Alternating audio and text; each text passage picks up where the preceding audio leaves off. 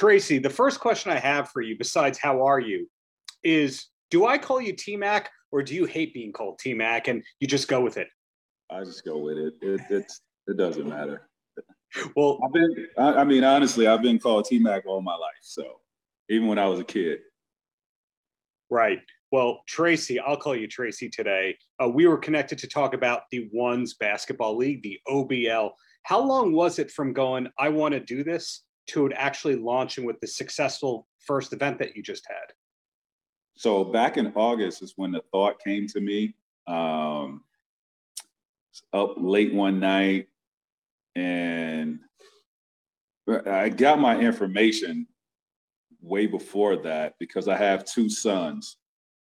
And just listening to them, listen to my A A U guys talk, is all about one-on-one basketball. It's all about short-form content. Mm-hmm. Um, so getting my information for from them, and then in August, man, I, I it just came to mind. I, I want to create a one-on-one league, so I called a few of my buddies. I called my business manager, and we started putting the pieces together. And and you know, I started and you know, visioning what it would look like. And we just start putting the pieces together, going out, hiring this person, hiring that person. And we just had our first one last weekend. And I must say that I'm I'm really pleased with what I, I witnessed. Hmm. Who was your number two with this organization? Because obviously you're the face out front and you know how to delegate. Are you allowed to say who's working with you on it?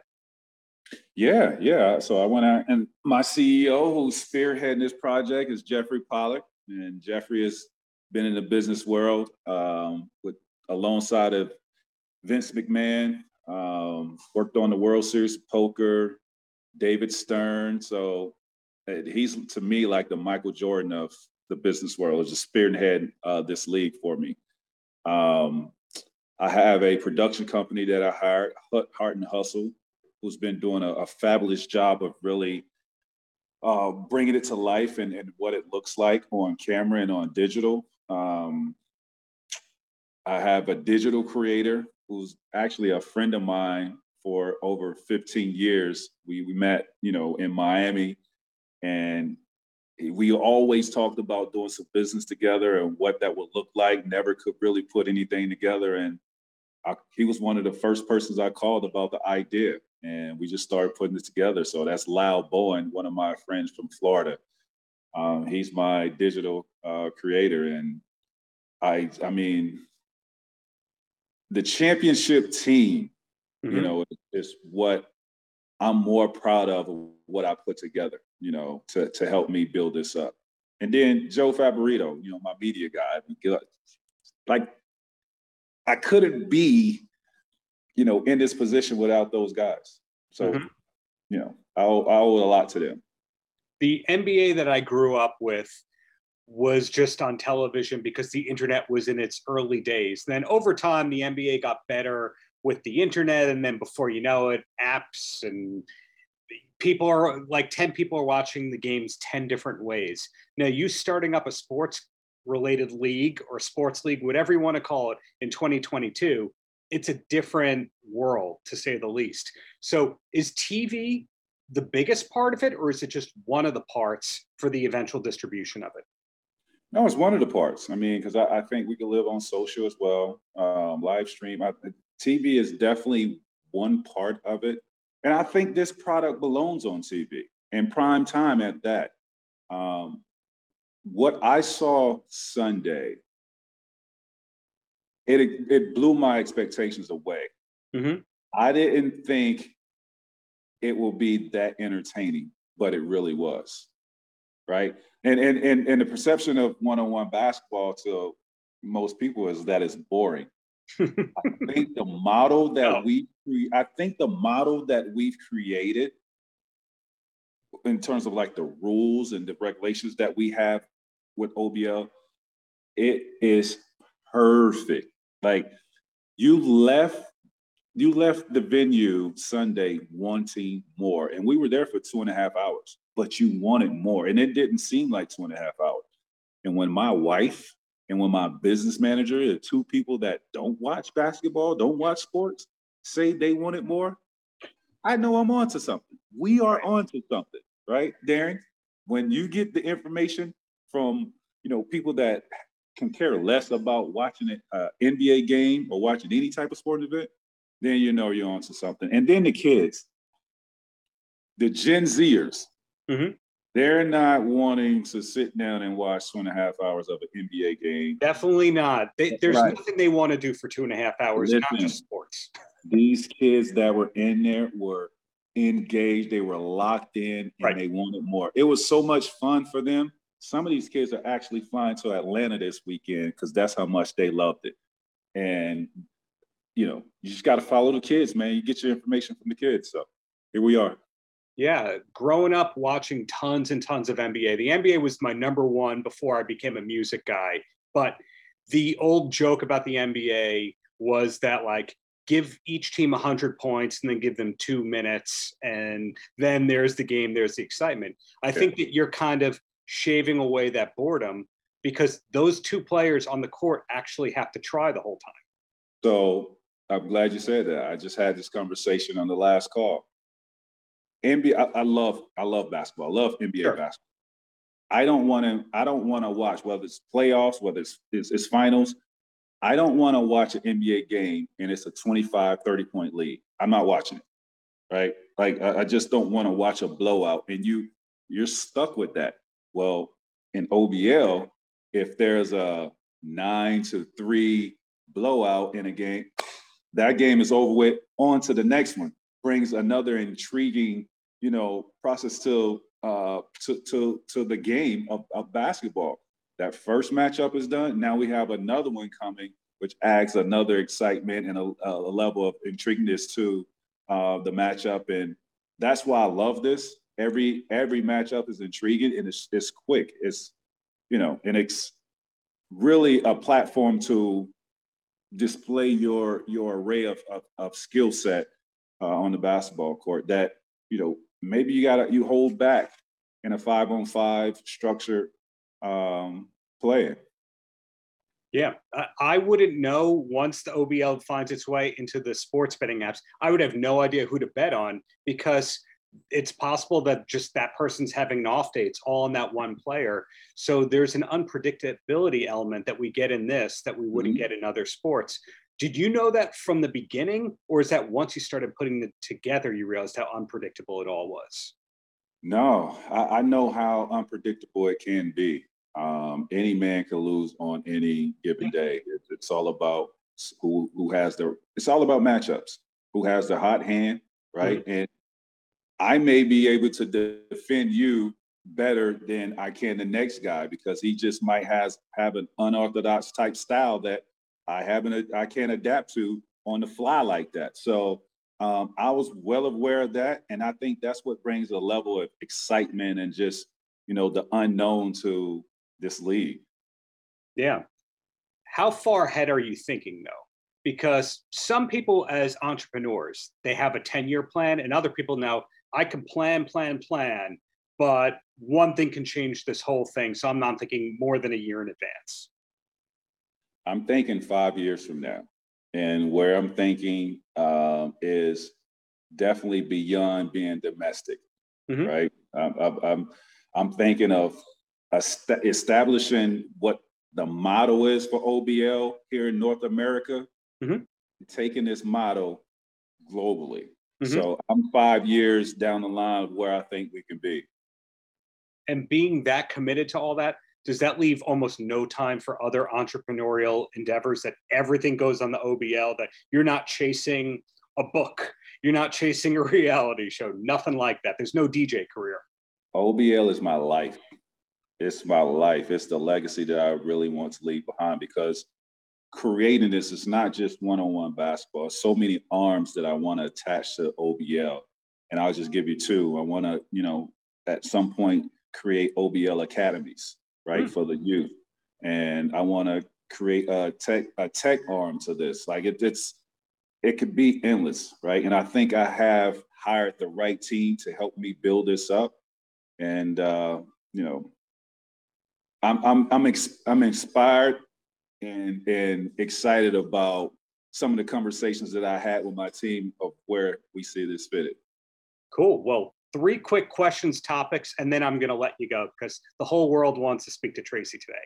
And the first one comes from a fan slash podcaster, Patrick Fitzpatrick, Some Days Off podcast, which is really about training and diet and long-term success as an athlete.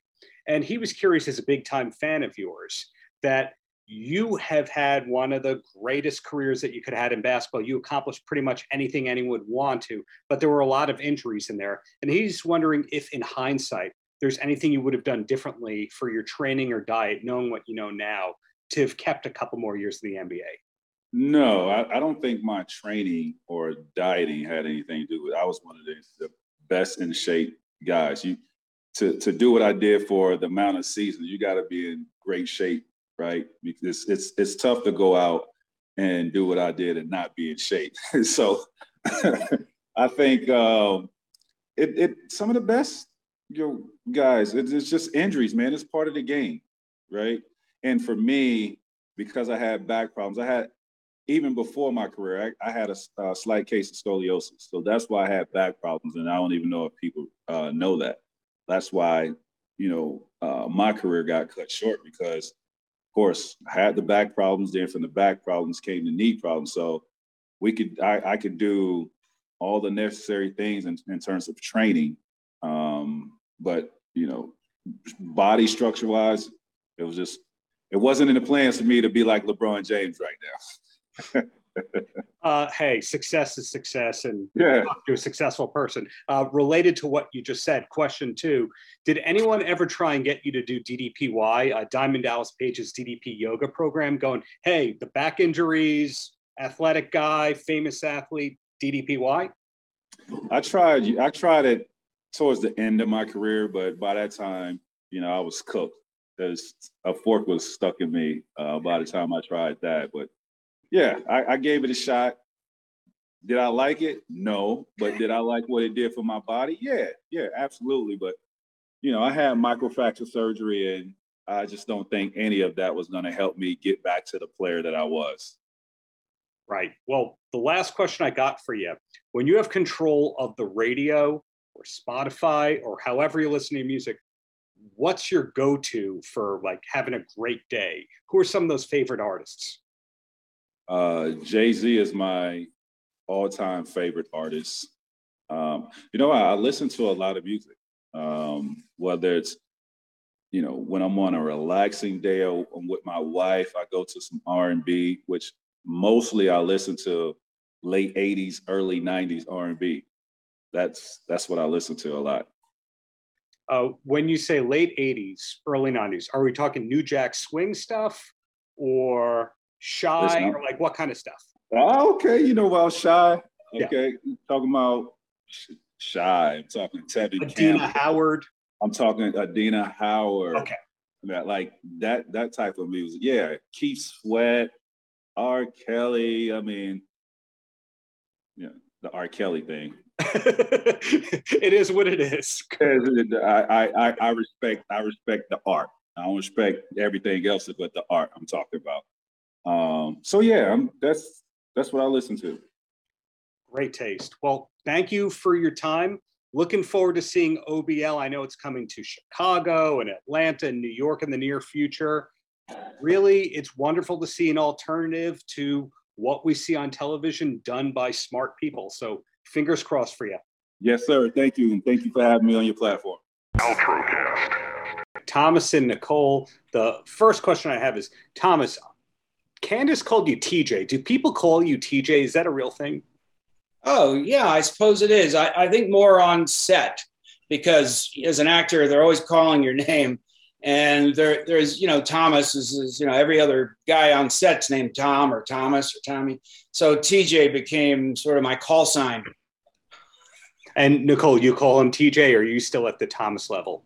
No, I mean, I didn't, I didn't really ask for permission. I think I was calling him T J. I like T J, but it depends. If I'm angry, like,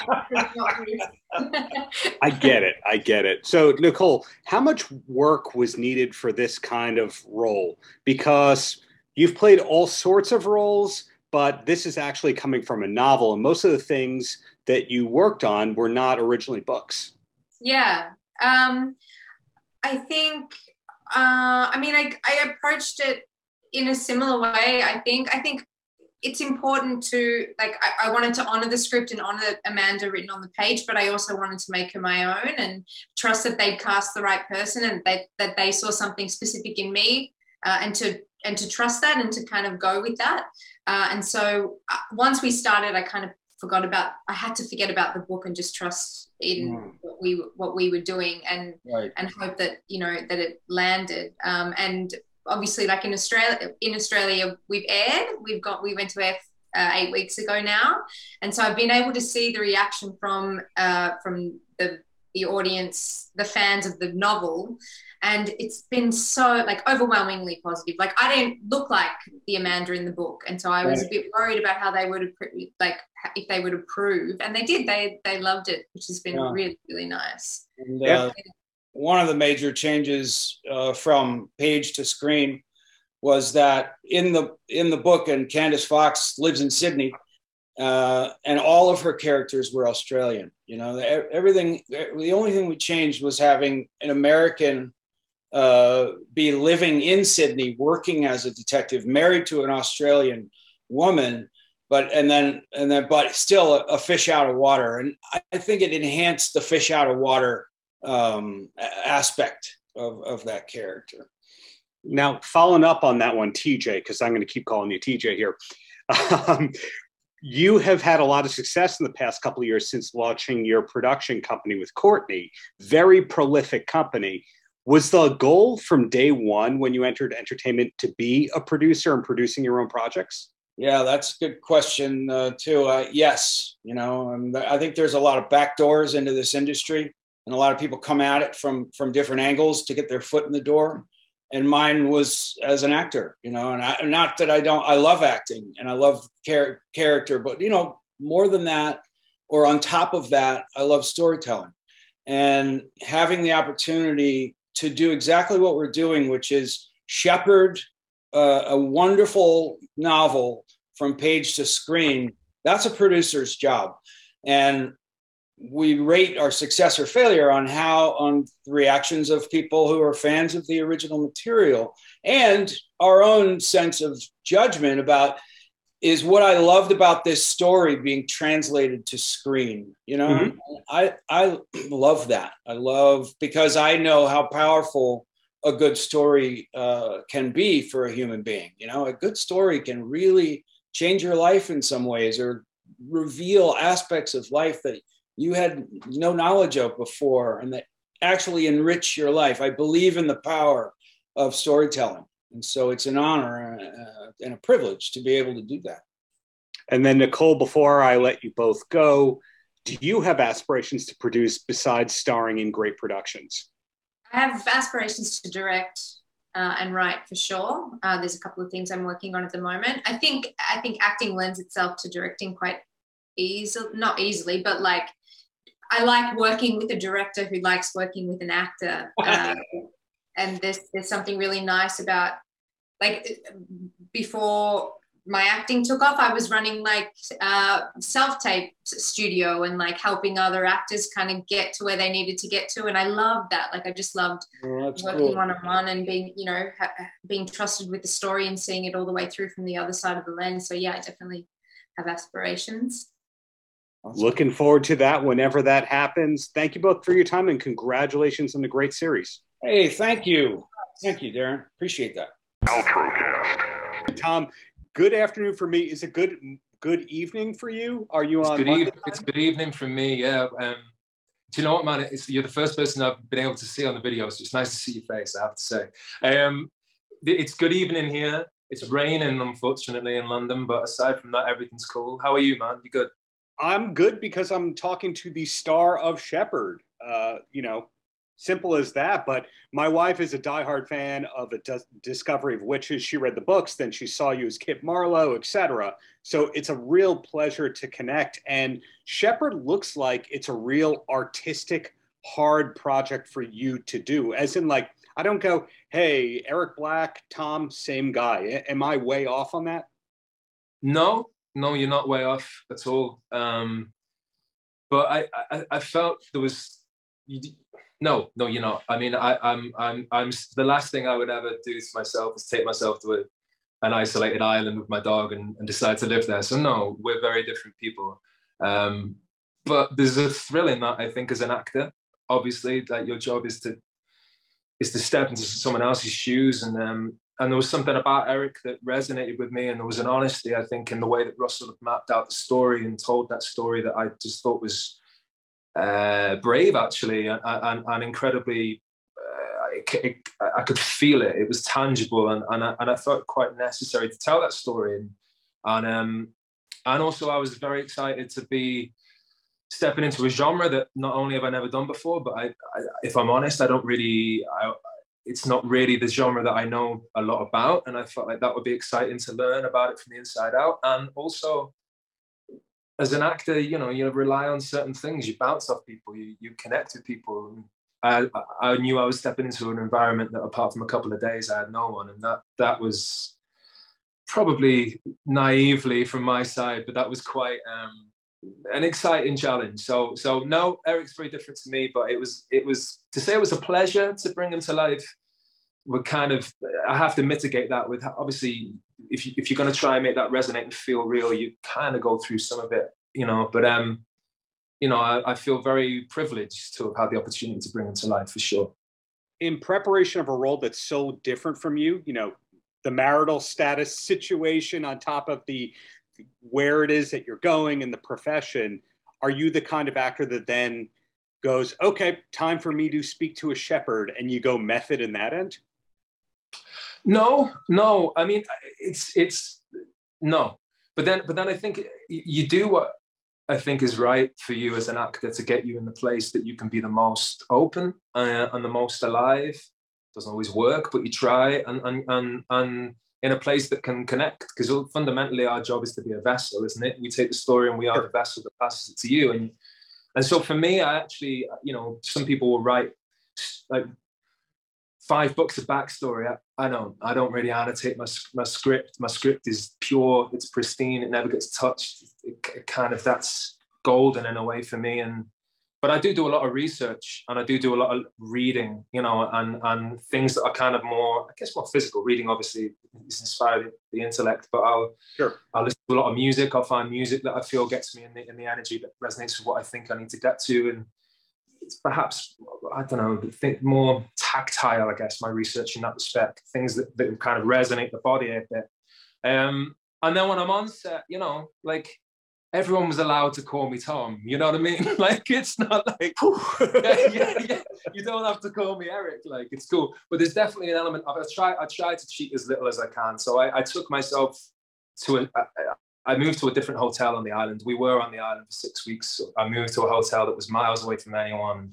No one from the crew was staying there, and I had a window that looked over the sea, and the weather would beat against it, and just tried to put my body through the experience of feeling that isolation as much as I could. But but no, I, I wouldn't say it's method per se, if you know what I mean. You just mentioned music, huge music person over here. What are some of the artists, or which are some of the artists, grammatically correct right there, that you would listen to to go, okay, time to focus here? It's really interesting, isn't it? Because like it changes for me on every job, and actually it can be the most ridiculous of thing. It can be, it can kind of sometimes, because it, it's about, I think, getting my body into the state. Sometimes it can be quite contradictory. So I, I remember like I did a thing years ago for the B B C that came out on B B C America called The Game. Mm-hmm. I just listened to, I listened to Polythene Pan by the Beatles over and over again, and it had no relevance at all to The Game. But I think on this there was, you know, there was a lot of Rage Against the Machine, which is kind of a bit obvious, but there was. And there was actually an incredible amount of techno, and I can't really tell you why. I think there was something about the beat, something about, you know, and it would vary. A lot of early nineties dance, actually. I think it just kind of, it's something about the heartbeat of it, and it changed. And and also, you know, when you're freezing cold and you're and you're in a, yeah, you are on that island, you kind of, if you find it and it, you've got to wait two hours to to, to land that again. And, and there was yeah. something about the repetitiveness. And also I think that, actually, and I've never really analysed this before, but I think part of what Eric is going through is that he he was he was a bit on kind of on a loop, dealing with his guilt and dealing with with all of those things, and was trapped in that. And there was something, again, I guess, about that music. But Rage Against the Machine would be the one that to hang your hat on, yeah, for sure. Rage never gets old in this household. Let's face yeah. it. It is yeah. timeless music that no one knew was timeless music. Just don't listen to Tom Morello's band before Rage Against the Machine, unless you so want about to- that. Have you, have you ever seen? Have you ever seen the video of Rage playing live when they're at school together? Yeah, yeah, oh like California God. State, Fullerton, or something like that. Oh my like days, just quad. Yeah, that, I mean, they're they're incredible. Then you know. Anyway, totally. anyway, I, I digress. I digress. So the currency of the entertainment industry, for better and for worse, is IMDb. So whenever I'm speaking with an actor, I always realize, oh, this new project is like three projects ago at least. Um, so I see you're filming an upcoming series, The English. Is that correct, or is that fake news? No, it's correct. Um, filming is fake news. We've already filmed it, but um, uh, it is correct. Yeah, that we did that last year. So that will be coming out. Um, on Amazon, and I, I think on um, the B B C in the U K, I'm not, I'm not sure, I guess Amazon in America. Um, yeah, that was great, man, that was wicked. I, I can't say too much about it, but it was um, it was amazing, an amazing cast, and, and Hugo Blick, who I think is fantastic, wrote and directed it, so it was a, a real privilege to work with him. Um, yeah, it was cool, man. It was a lot of horse riding, a lot of horse riding. For me, no horse riding. For you, you for taking chances with your roles. Like, I can't quite go, hey, this is a Tom role, because you're like, sometimes it's dramatic, sometimes it's centuries ago. Kudos to you on evolving with the role. So two quick questions, and then I'm going to let you go. And the first one is, who is your favorite band? You mentioned the Beatles, you mentioned Rage Against the Machine, but do you have a favorite band or artist?